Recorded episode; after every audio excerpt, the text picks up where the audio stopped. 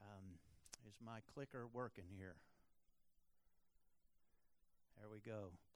I, I want to begin my remarks, first of all, by saying thank you to Pastor Tryon and to, to Brother Brown uh, for considering me to teach on the subject of balancing work and ministry. I, I do consider this opportunity a very high honor, and I appreciate these men uh, very much. I also give honor to our bishop, Bishop Hanson. I always look forward to Bishop Hanson's teaching and preaching, and we're going to get to enjoy him and Brother Brown just as soon as I get out of the way. And also, I want to give honor to all my fellow pastors and, and church ministry leaders. So, I think the reason that Pastor Tryon asked me to teach on the subject of balancing work and ministry is probably because he perceives that I have a lot on my plate right now. And I really, truly, honestly do. I'm going to try to show you that in a minute. So, so yes, and thank you, Brother Brown. I am qualified to teach on this subject, but I would also like to say this. And I, I recognize that I am not the only pastor in this room or the only ministry leader in this room that is qualified just as equally as what I am. As a matter of fact, a recent statistic of the United Pentecostal Church International states that more than 70% of pastors in our fellowship work a full time job in addition to pastoring the church that God has called them to pastor. And that statistic lines up with other American Christian organizations in our country as well. You can take a picture of that slide if you want to and check out the website later. It's not the only one where you can find this information. I, I, I created that slide from their website and I had to cut it off because my slide is only this big and the website goes like way down to here just listing all the concerns created for a pastor who works a full time job and pastors a church. And I'm there. I'm experiencing all of that.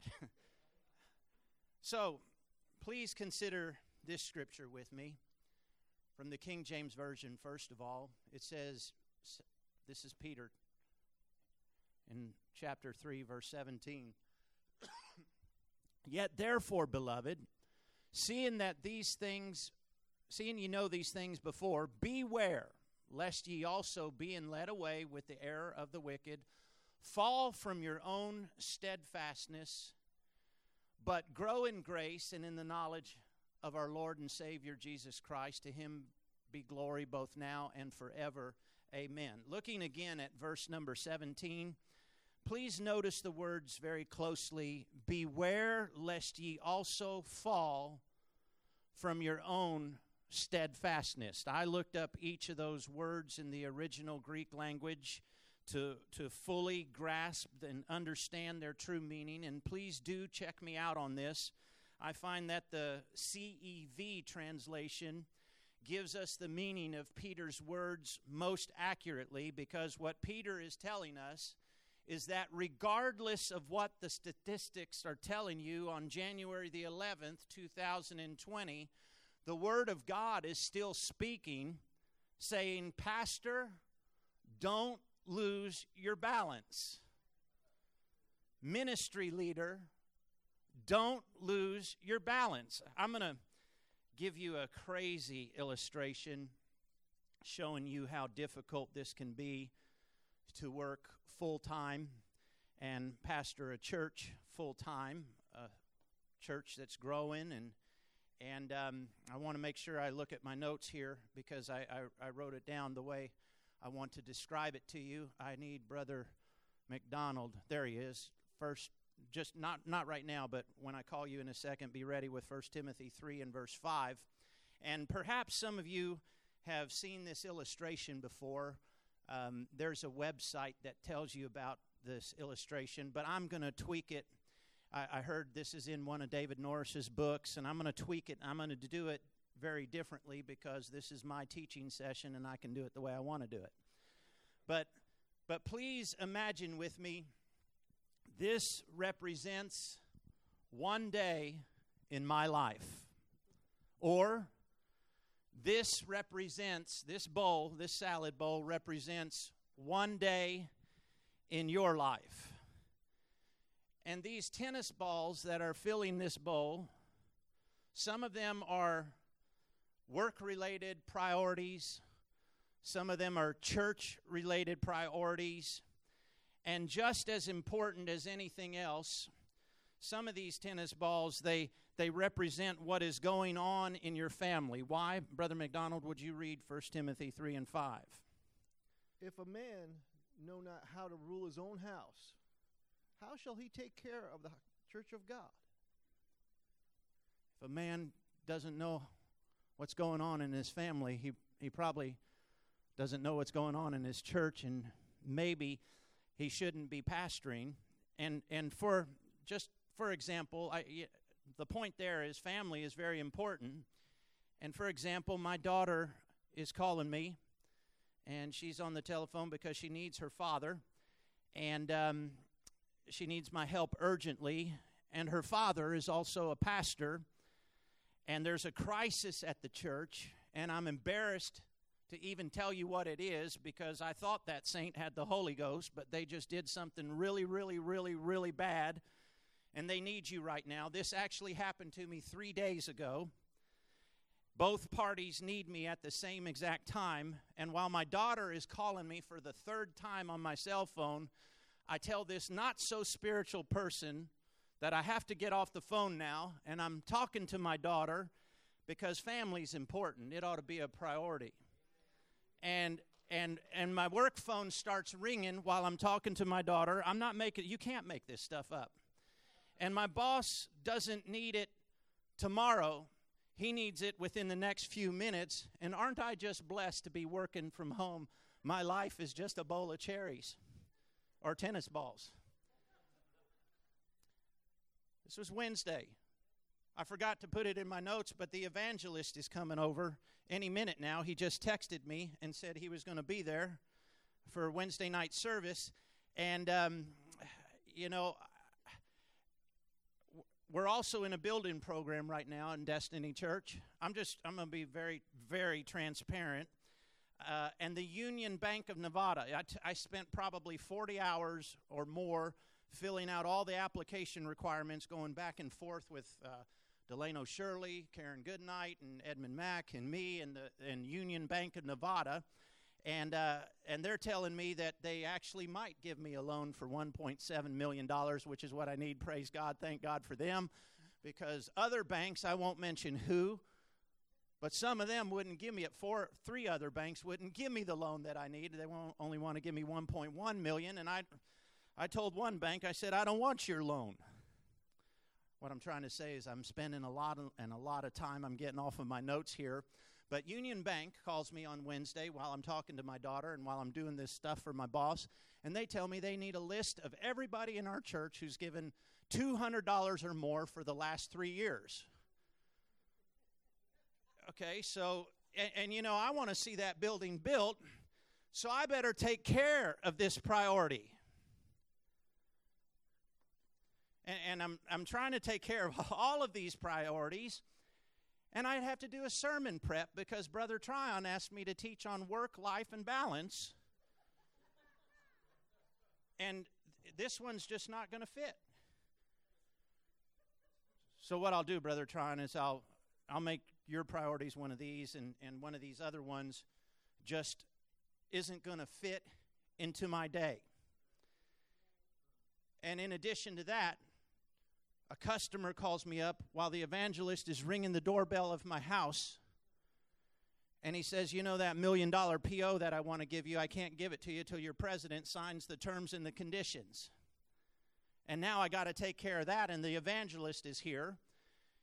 And like I just started to preach, I believe God's word, and I preach and I teach that family unit is so important, so I never want to neglect my wife. I love my wife so much and that puppy that she's always wanted for Christmas, I went and bought her that puppy. and he's downstairs in my office with me. All of these priorities, you see how my day is filled up. As you can see, I have more priorities in my life than what I have the light of day. I can't even fit all of them in there. How many pastors, ministry leaders, how many of you you your day, your life looks like this salad bowl? Okay. How are we going to balance this out? I mean, how, how many of you think we can't fit any more stuff in this bowl? Well, guess what? There's golf balls. These golf balls represent action items as well for work, church, and family. They need attention. For example, there's a wonderful lady in our church, a tithe paying, faithful lady. She's brought her elderly aunt to church uh, maybe you know a dozen times or so and, and her aunt her elderly aunt just passed away and and the funeral was last night so this becomes a priority because because I love Sister Hope, and I, you know, I'm her pastor, so I, I got to stop working on the sermon prep for just a little bit, and I got to fit that priority into my life. And then there's, you, you get the idea of what I'm talking about. I can actually fit some of these golf balls in here, but um, y- you know, and then my wife needs the air on her tires changed, and and I, I'm not going to be able to fit all of these golf balls, which represent action items and priorities uh, in, into here, but um, you get the idea. Just when you think you can't fit more priorities into your life, you still got more things that you got to balance. You can't make this stuff up. This is reality. And what I'm trying to tell you with the golf balls is two things, and then I got more. Because in addition to these priorities filling up your day, and you think you can't fit anything more into your day, guess what? You have to because the golf balls can, in fact, still fit in there. They'll just go in there. And, and, number two, if you don't fit these golf balls in and take care of some of those priorities, they're going to grow up into tennis ball size priorities. Does that make sense? And you got to figure out how to balance all this. Now, how many of you are feeling stressed out right now? Don't worry because I am going to bring hope into this sermon in just a moment from God's word, but but please let me continue to give you more stress because this is now becoming fun for me. It's like psychotherapy and I need to vent because just when you think you can't fit anything else into your life, you got you got these rocks. And and I don't want to make a mess, so I'm to I'm just going to mellow out a little bit, but these these rocks represent some things that the devil throws at you. And they're going into your life as well, into your day, and messing up your. Some, some of these rocks are going to get stuck in your shoe, and they're going to rub against your foot and irritate you while you're trying to walk in faith. For example, I'm just going to say it, and I'm going to be transparent, transparent, and I don't know what y'all are going to think of me. But for example, if you're doing something successful sooner or later, somebody's going to throw a stone at you. I learned about that at work. I've never learned about that at church because in the church we never attack one another.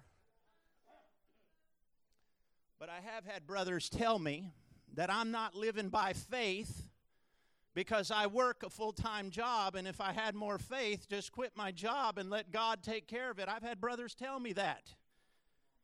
And this is that little stone that that they're putting in there, you know, and once again, if you don't take care and balance these little things that manage a way to interrupt your day, it's going to grow into something bigger and bigger and bigger.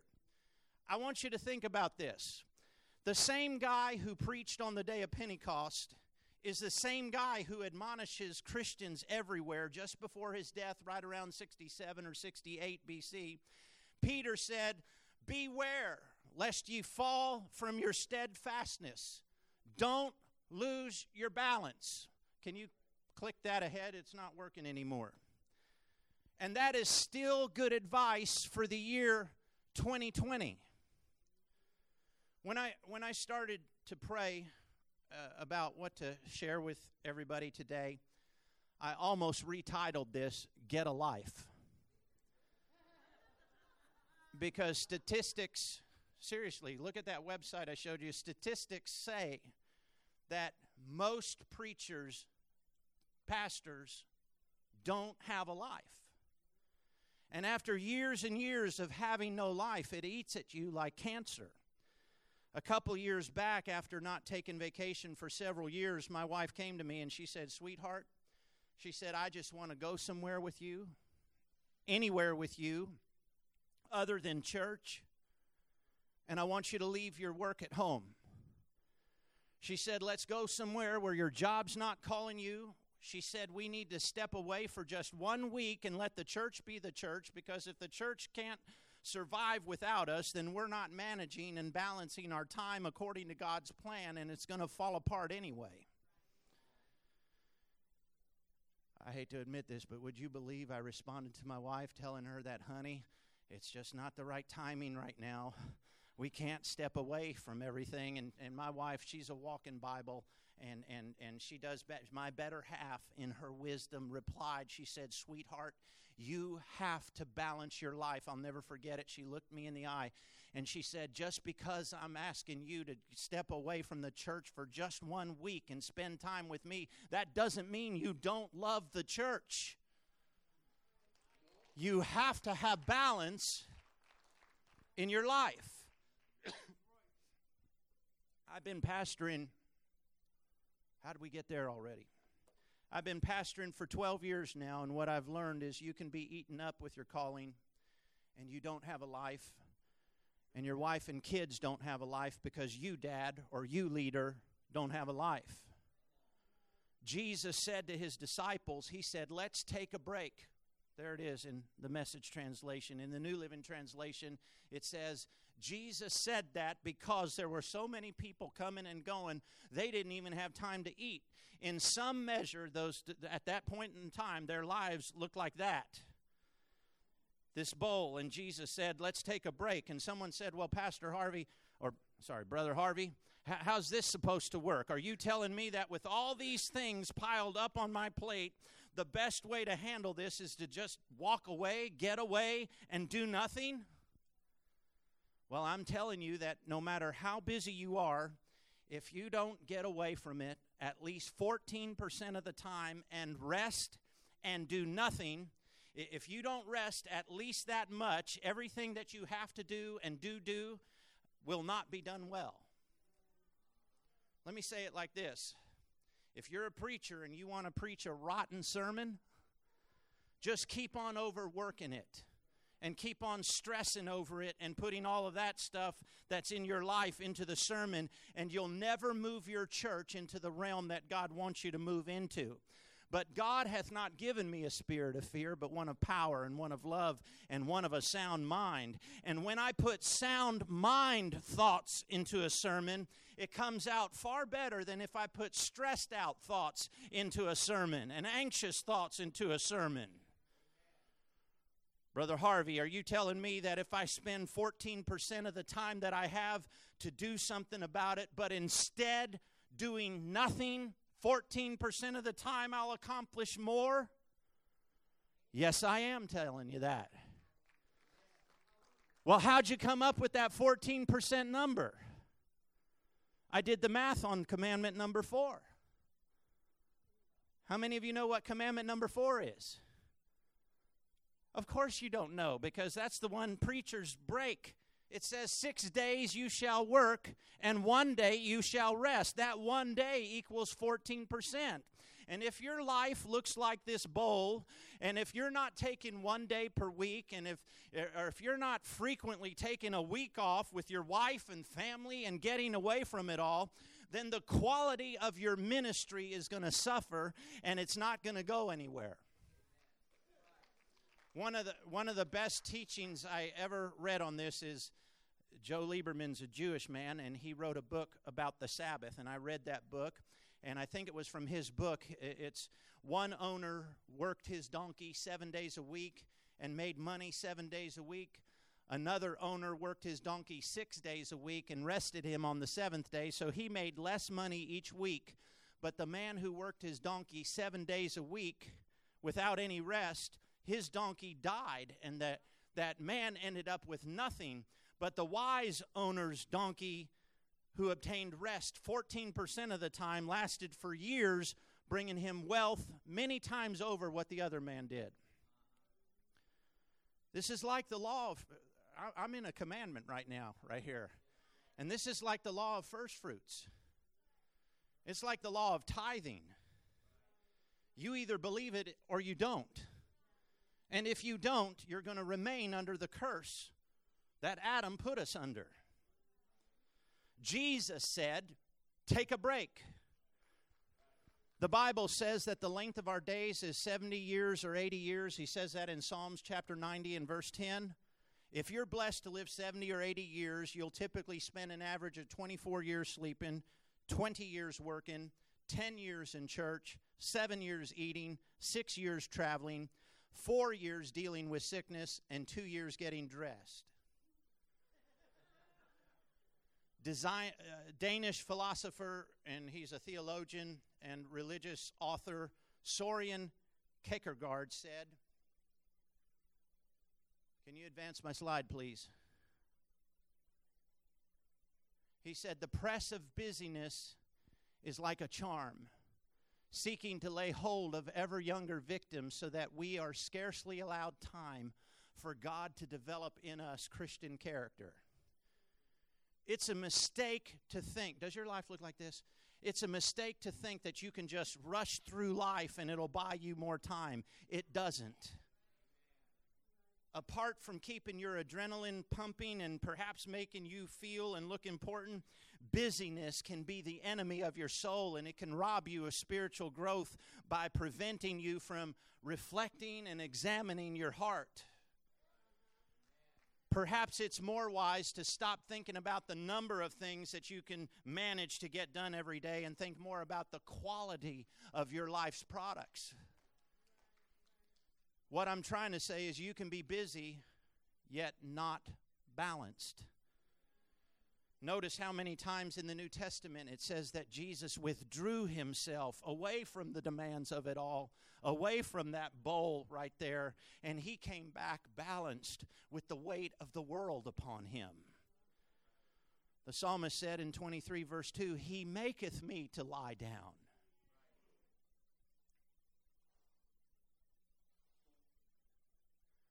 This is some these these next two verses is something I think every preacher ought to memorize. I'm showing it to you in the amplified version, but it says casting the whole of your care, all your anxieties, all your worries, all your concerns, once and for all on him, for he cares for you affectionately and cares about you watchfully. Watch to, to, to say that another way, look at this bowl.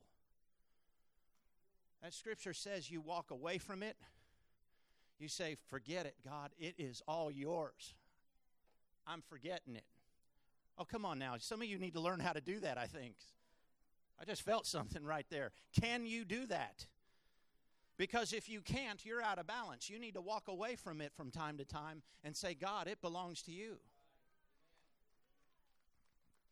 Do you have scripture for that, Brother Harvey? Yes, I do. Look at the very next verse. If you'll advance it for me it says in the Amplified, be well balanced, temperate, sober of mind.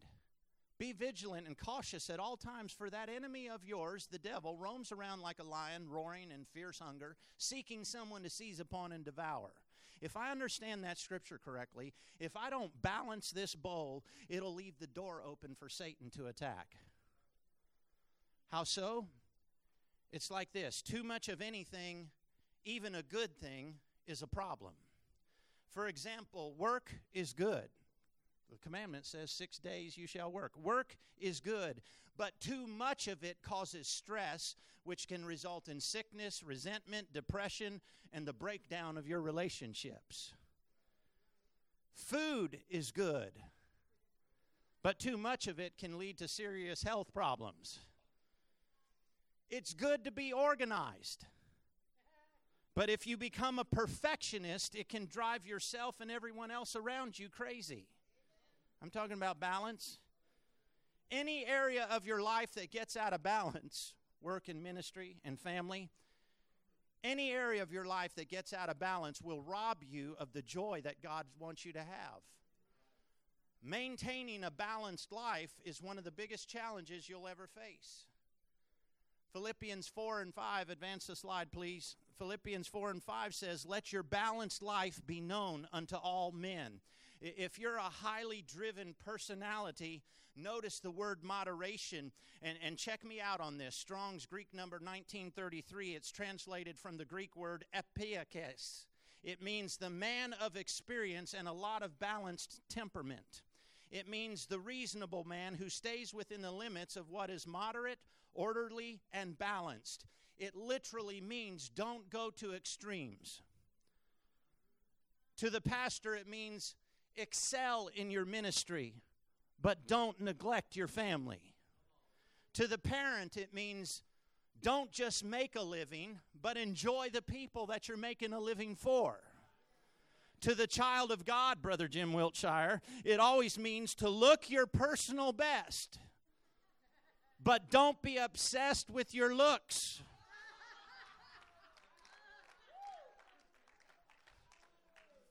Because your good looks is not the true measure of your worth as a person. I love Brother Jim. I'm just picking on him. He's good looking, and I'm jealous of him. That's why I said that.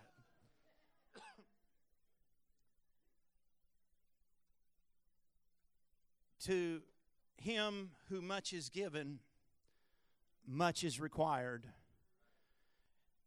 And I, I, I prayed over this from many months ago, Brother Tryon, and, and I believe God is getting ready to balance the weight of it all in some of your lives. How, how many's ever been on a on an airplane, and, and before you take off, they adjust the seating of passengers, especially on the smaller airplanes? You know why? They're balancing the weight. Every pilot knows that periodically your plane needs to be, they call it trimmed or or balanced in flight because after flying through storms, it gets knocked out of alignment and things need to be adjusted. And the same thing happens in this spiritual journey that we call life. The storms of life can knock you out of alignment. Uh, unexpected weather conditions like sickness or depression, unemployment, divorce, disappointment, death can force you to change direction and strategy. And the first thing you have to admit to yourself, and I'm going to uh, admit it to you, the first thing you have to admit to yourself, the weight of it all, the balancing act, is too much for one person. I, this morning, I can juggle two balls with one hand, but not very well, so I'm not going to do it very long. I can juggle three tennis balls with two hands, but I can't do four like the guys at Cirque du Soleil. It's too much for one person. It just is. I know that you want to maintain control and you want quality control, and so do I. And God has given you and me vision, and you want to make sure that that vision gets implemented. But please let me tell you something you have got to distribute the weight, control the vision, of your church, but distribute the weight. It's very, very important that we leaders are able to do that because if we don't do that effectively, we're not going to be able to ro- move into the realm that God wants to take our church into. Balancing work, church, and family means you have to distribute the weight. Shocker, God didn't call you to know everything. Good leadership works itself out of a job. well, what was wrong with that? Come on, somebody. That's pretty good stuff. Now, now, if now let's balance this. If you put people into positions and then you have to run everything that they do, you either have the wrong person in that position or you are territorial and you need to step back. I know pastors, some pastors are stressed out because they're doing the jobs of 10 people in their church. And the question is is it because you can't let go of it and you have to micromanage everything? Or do you have the wrong person in the position? ultimately here you got to figure that out because ultimately your church will take on the size of your ability to balance all those tennis balls and golf balls and manage the rocks that get thrown at you and if you can't figure it out how to put some substantial support underneath you, eventually your ministry is going to decrease equal to the level of support that you have or don't have. If you could see where Jesus brought destiny from to where we are today, I say this humbly. I, I, it, it, might be kind of like a personal illustration. I don't know, but but I, I give all glory to God. All glory to God. Last Sunday, if you could see when I first started pastoring in Connecticut with, with less than 20 people on Sunday morning, sometimes only 13 in a big, huge golden chapel, that we were, eh, eh, that was like a prison house for us. If you could see where Jesus brought us from to where we are today, we had 119 people in church last Sunday. To God be the glory. But do you want? But do you want to know? I, I say that humbly. I'm not. To God be the glory. Do you want to know why Destiny Church is growing? Because I can't pastor the church by myself. And I, how can I manage all that? I can't do it. If you think I'm going to have some magical silver bullet solution to, to balance all, I, I don't. I have to have help. My wife, she's actually speaking in another church this morning, but but my wife and Brother Goodnight and Brother Brad, I, I shouldn't name names because I there are several of my church members here today, and and, and I, I, I appreciate every one of them. I have to have help. I admit it. I need help and I'm not insecure about it. I cannot do this by myself. I, will give you a personal illustration when I close, but I cannot satisfy everybody. I cannot be there for everybody. I can't do that. You have to soon recognize that you are a limited resource but balance the weight of that thought. How? You identify those who will share. I got to say something here, and this came to me, and, this is Holy Ghost talking right now. You have to you have to identify those who will share the weight of glory and not the glamour of glory. I've been pastoring, I think, 12 years in Connecticut, and this is something Pastor King never taught me. I had to learn this through the school of hard knocks. It wasn't so bad, but you, you, you have to identify those who share the weight of glory, not the glamour of glory. You can always find somebody who wants to share the glamour, but you don't need glamour seekers, you need workers. Uh, read the book of Job. I, I, I, had that thought come to me this morning, actually. I squeezed this in here. Uh, I've preached on this, uh, and I, I got a wonderful sermon that I took time. Uh, Job, Job, his description of horses are wonderful.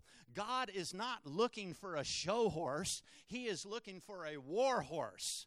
The message is this, Pastor, church leader, you are a limited resource, so balance your ministry with a workhorse and not a show horse.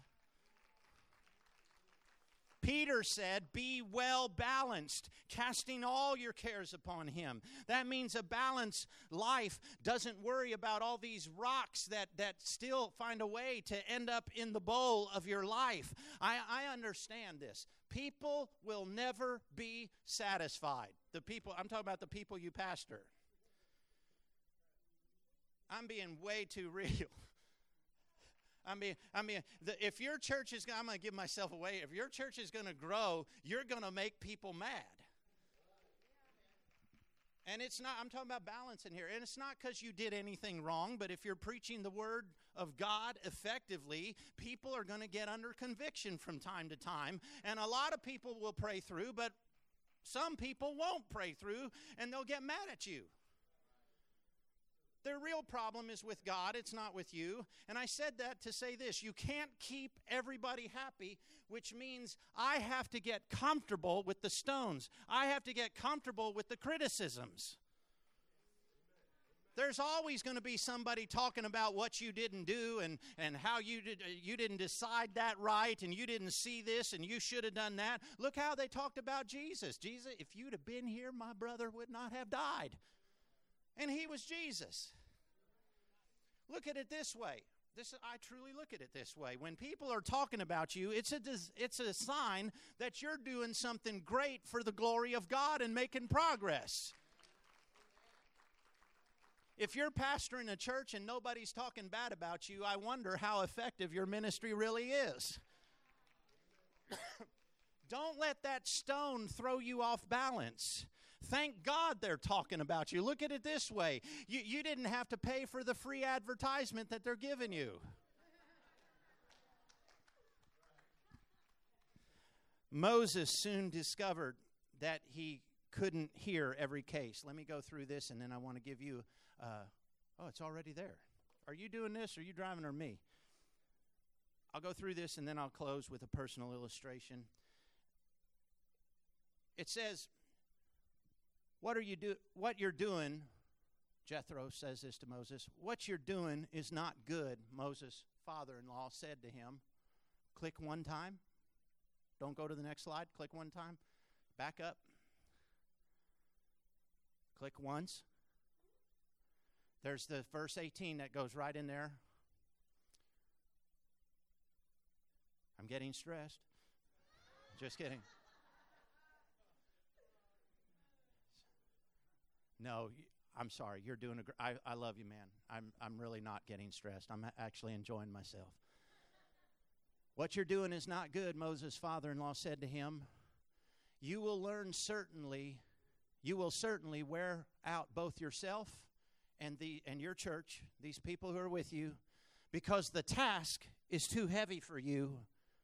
And then he says, You can't do this alone. Here's what came to me. I'm going to go through up to verse 23, but I'm going to go through it slowly. There's a danger when a leader majors on minor things. The message here, Pastor, Reserve your strength for the difficult cases of leadership. Stop majoring on minor issues. Some stuff you have to just leave it alone. I can't fix everything. You can't straighten out everything. And you can't respond to everything. Save your strength for the major issues. I don't respond to every critic. I don't chase down every rumor. Sometimes I think, and this is just me, I know I'm not the same as everybody, but sometimes I think it's wise to just give them enough rope and let them hang themselves. Let them talk. It's dangerous to major on the minor because when you major on uh, when major things happen, if you're majoring on the minor and major things happen, you don't have enough strength and you don't have enough fortitude to deal with all of it. The workload is too heavy. You can't do it all alone. And then the next verse says, advance, bring their cases, their, their disputes to God. Moses, Jethro said, stop trying to be like Judge Judy. Judge Judy only judges to be seen on TV more than what she judges to be righteous. Her real motivation is to be seen on TV and keep Hollywood happy, and she uses all these petty little minor squabbles that people have to increase her ratings. My question is how are you going to have an anointing when you're filled up with all that kind of contamination and filth, all those minor little dumb things, and then you got to get up and preach and you got to pray some, cast some sickness out of somebody over here and cast some demon out of somebody over here? How are you going to have the power to rebuke it if you've been dealing with too many carnal things? Bring their disputes to God. Inst- where was that? Instruct them about the statutes and laws and teach them the way they the way to live and what they must do. But you should select from them people, from all the people, able men. Select from all the people, able men. select from all the people able men, men who fear God. Men and women who are trustworthy, who hate dishonest gain. They don't have an agenda. They're not trying to get on top by usurping your authority. I'm talking to pastors. This is what came to me. That if you can do that, this will balance out this this bowl right here and it'll take a lot of things out of the bowl. And it'll start to look more manageable. Because some people they're not they're not they're they're not looking for something for, uh, for themselves. They're, that's the kind of person you want. They're not trying to, to use you to launch their own ministry. Uh, they're, they're not trying to build up a name for themselves. Jethro said, Moses, don't use somebody who wants dishonest gain. I shouldn't say this, but I'm going to. I took it out of my notes actually, but I've got I've got people who come to my church and they don't want to pay tithes, but they want to be on the platform. I, I want to speak plainly and candidly to my pastor friends that are here today. God made you the pastor. And I believe that you should stop working with people who don't want to see your ministry blessed. Stop working with people who don't want to bless your ministry. Find people that are good, appoint them as officials over, over hundreds and, and fifties and tens and thousands. Just, Jethro said all of this to Moses when his life looked like this bowl. His family, his work, his, his church life balance, it looked just like this bowl here. Have them serve, he said, as judges for all the peoples They should judge the people at all times, and then they can bring you every important case, but judge every minor. They can judge every minor case themselves. In this way, you will lighten your load. And then the next slide. If you do this as God commands so to do it, you'll be able to balance the weight and manage the bowl that represents your life with all the priorities and the challenge and, and all these people, your church members, they're going to go home satisfied with their pastor. They're going to feel safe with their pastor. I feel to tell somebody this also Pastor, God is getting ready to send you some help.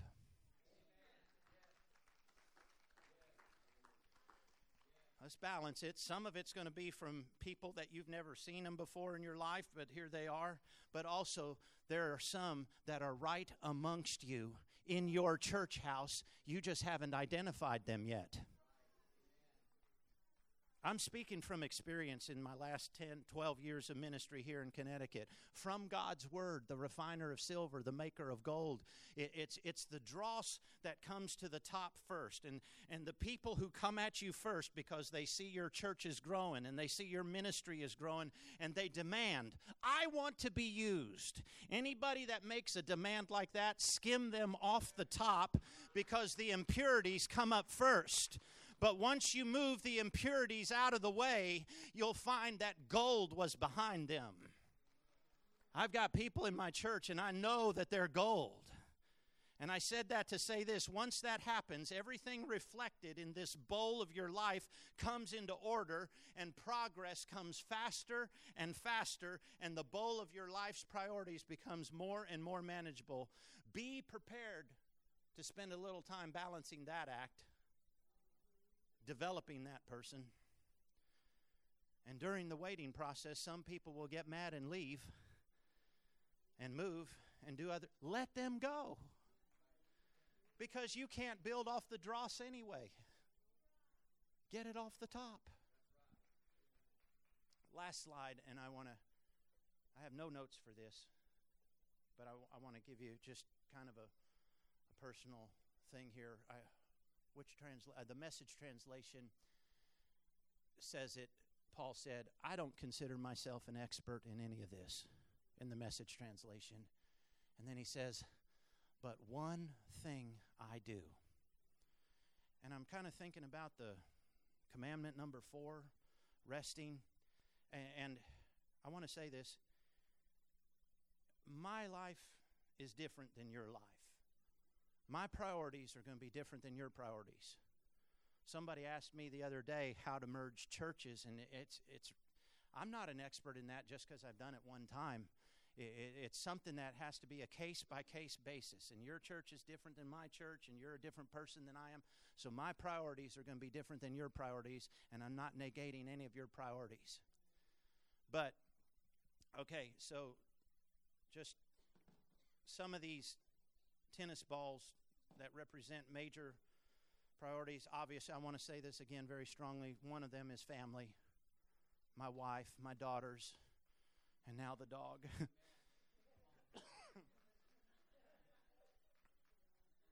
and then it's like I said, and I, I don't know, Brother Tryon, if you were expecting me to just show everybody how to do this, this is what I do. And, and somebody, Brother Edmund Mack, he's one of our board members of our church, very instrumental in the church move. He, he came to me a couple of times. He's come to me. He's worried about me being burnt out because he sees that. And I honestly haven't been. Here's why and some of my saints might know this, and some of you might even know it, because if you text me, I may not get back to you for a week because I walk away from it. And one of these priorities in my life is the Word of God. I love the Word of God. You know what I love to do on a Saturday? Now, today's a pretty fun day for me. Thank you, Brother Tryon, Brother Brown. But you know what? I love, I love to do it on a Saturday. I get up early. I go down to my office. I crack open Logos Bible study notes. And I'll spend eight, ten, sometimes 15 hours cranking out a humdinger service. You ask the people, we have good church every Sunday. And I leave all that and I focus on that sermon and I focus on the Word of God. I read, I've read probably 20 religious books this past year in 2019. I've read my Bible through every year, and, and you might look at my life and say, I'm too busy for this. I've read my Bible through every year for at least 15 years, probably closer to 20 years, front to back, Genesis to Revelation. I love the Word of God, and I will leave all of that and get my nose into the book and I will get into the Word of God. And you know what happens? You know what happens is I might preach a message and one of these saints finds the answer to their problem, so that priority gets removed. Because I've gotten I've gotten my priorities right. Now, I'm just telling you what works for me, and I, I, thought about this. I thought about this three or four months ago when you first asked me, and this is the first thought that came to my mind, and I'm closing with this. And then another one of these priorities that is very, very important for me, very important for me, is my prayer life. Okay? Family's important, the Word of God's important, and for me, my prayer life's important. My prayer life combined with the Word of God, watch this Elijah, he ran faster than a chariot of uh, well fed horses, more than 40 miles. He had supernatural power for 40, 40 miles, running faster than horses. Some of you don't look very amazed by that. I, I find that to be amazing. I, I thought about running one mile the other day for my health, and I sat down till the feeling passed.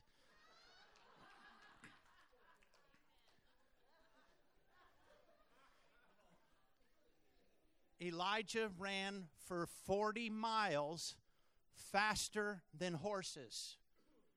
In my prayer life, you know what I'm asking God for 2020? And this new thought came to me, and, and I'm leading our church through prayer and fasting this month.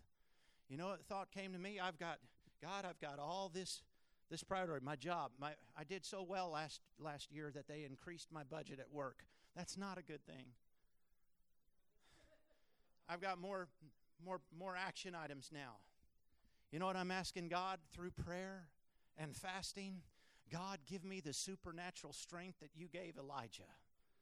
God, I need, you can make fun of me for praying this way if you want to. I don't care. God, I need things to fall into my lap that I just don't deserve it. I, I need that, that sales account to just happen for me, even though I don't even work very hard for it. God, just give it to me because I'm trying to grow the church. I'm trying to advance the kingdom of God in Bloomfield. God, I need things to fall in place for me, and I'm praying and I'm having supernatural power with God, and things are happening in the supernatural realm. Let's all stand, please. That's how you balance it. Oh, they took the scripture down. Paul said, The one thing I do, what do you do well? What priority, what action item do you do well? Find that one thing, the prayer life. The one thing, the Word of God. Or whatever it is for you. The one thing you don't try to do everything that you can't do well. And trust God. Walk away 14% of the time at least. And trust God, and He will do the rest. God bless you, Brother Brown. Please come. Let's clap our hands unto the Lord and give Him praise.